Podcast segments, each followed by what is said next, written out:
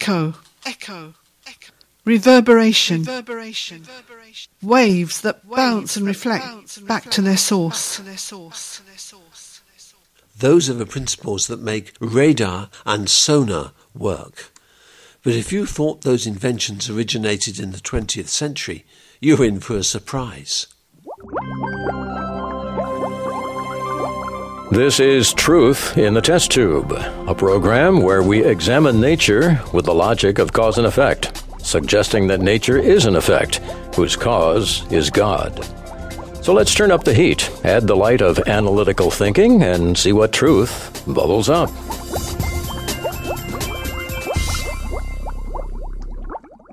Researchers are carrying laptop computers into tropical jungles to learn from unusual teachers, bats. These unusual flying mammals have a sonar system that scientists are still studying. If I recall correctly, sonar is a sound wave equivalent of radar. Yes, radar gets its name from abbreviating the English words radio, detecting, and ranging. In other words, radar uses radio waves to detect objects and to determine their distance and speed. A radio transmitter sends out short pulses of radio waves. If the waves strike an object, some of them are reflected back to a radio receiver. Yes, and by detecting the direction from which the waves return, radar equipment can tell where an object is. And by measuring the length of time from when a wave is sent until it arrives back, the radar computes how far away the object is. And there are many variations and refinements of this technique, but this is the basic principle of them all. Why did engineers apply the radar principle to sound waves and develop sonar? because radio waves don't travel reliably in some conditions, such as in detecting submarines underwater. Sonar is short for sound navigation and ranging. Men thought they had invented it during World War II until they discovered bats have been using it for many centuries.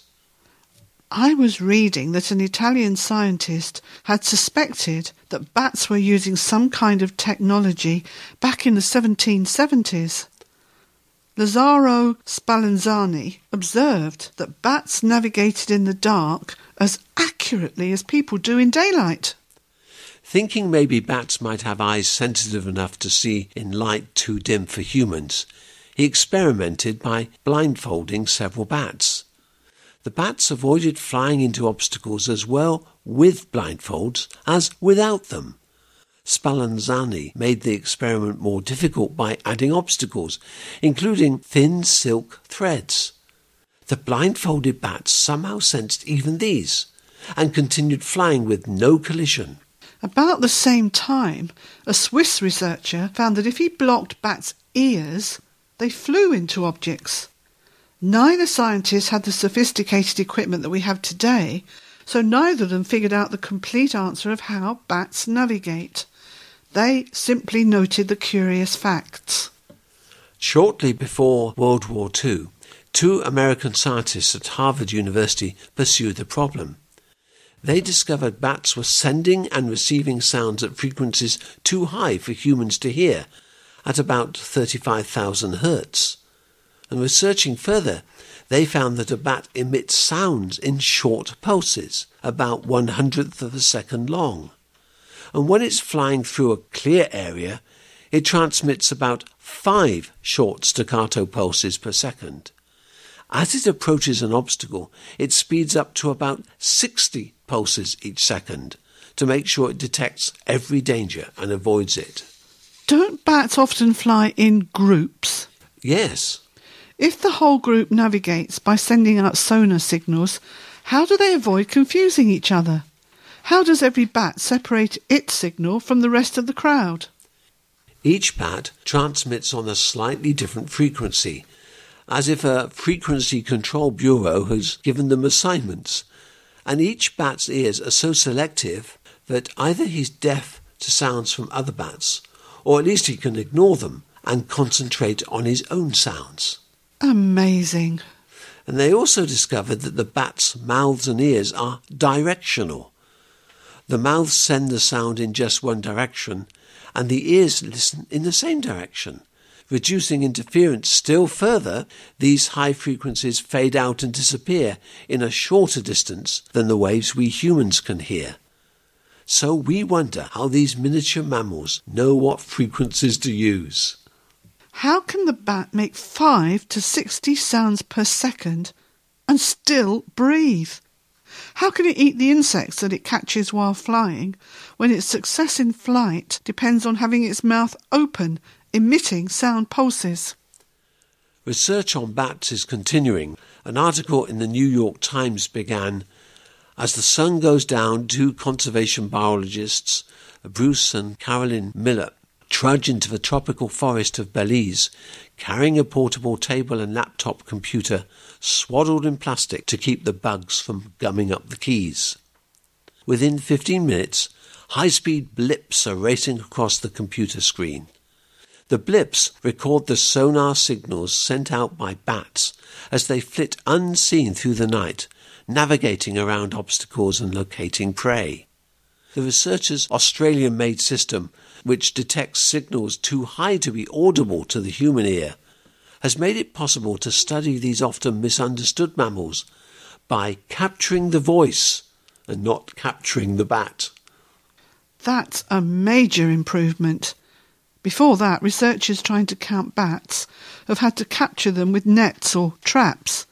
This technique will enable researchers to do far more than count the total bat population.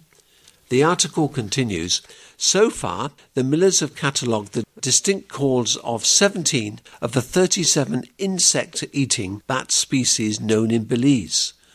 Once all have been identified, it will be possible for a scientist to set up the gear at night and tell relatively quickly which bats are present. For example, experts used to think the shaggy haired bat was extremely rare, but new data shows it's quite common in Belize. Before, people thought that leaf nosed bats were the dominant species because they were the ones getting caught in the nets. Now they know insectivore bats are also abundant. Will that kind of information enable leaders to plan logging and agricultural development in ways that won't result in rare species becoming extinct? Yes, the disadvantage of the new acoustic method is that a researcher must not only hear a voice, but also see the face of each species of bat at least once, or he can't know which sound represents which species. And that's not easy. One trap in a 50,000 hectare study area is like a postage stamp on the forest. The researchers tracked one mysterious bat voice through the forest for months, and when they caught it, they let the bat fly around their kitchen, which also serves as a laboratory. And as the bat flew round the ceiling fans, scientists turned on the bat detector and immediately recognized the sound pattern they'd previously heard.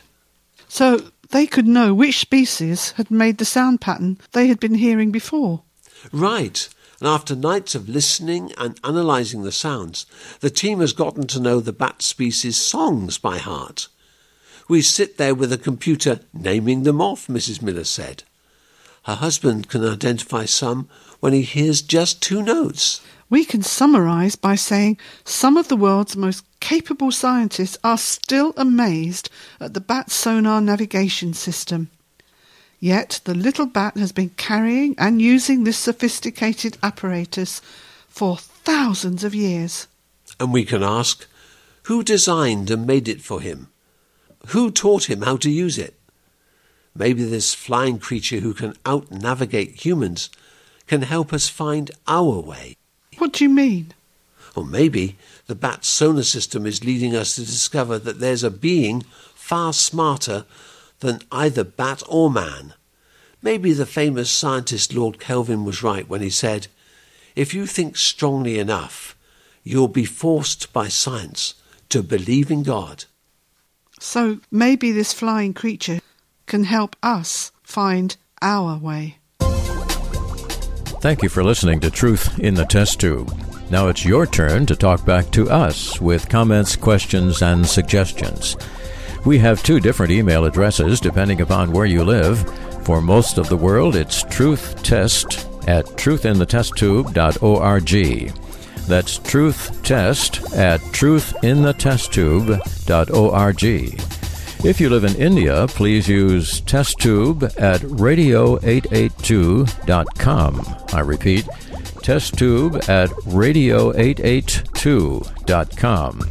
Our phone number in India is 91 984 561 6412. Here it is again 91 984 561 6412 in India. Be sure to join us again soon here on Truth in the Test Tube.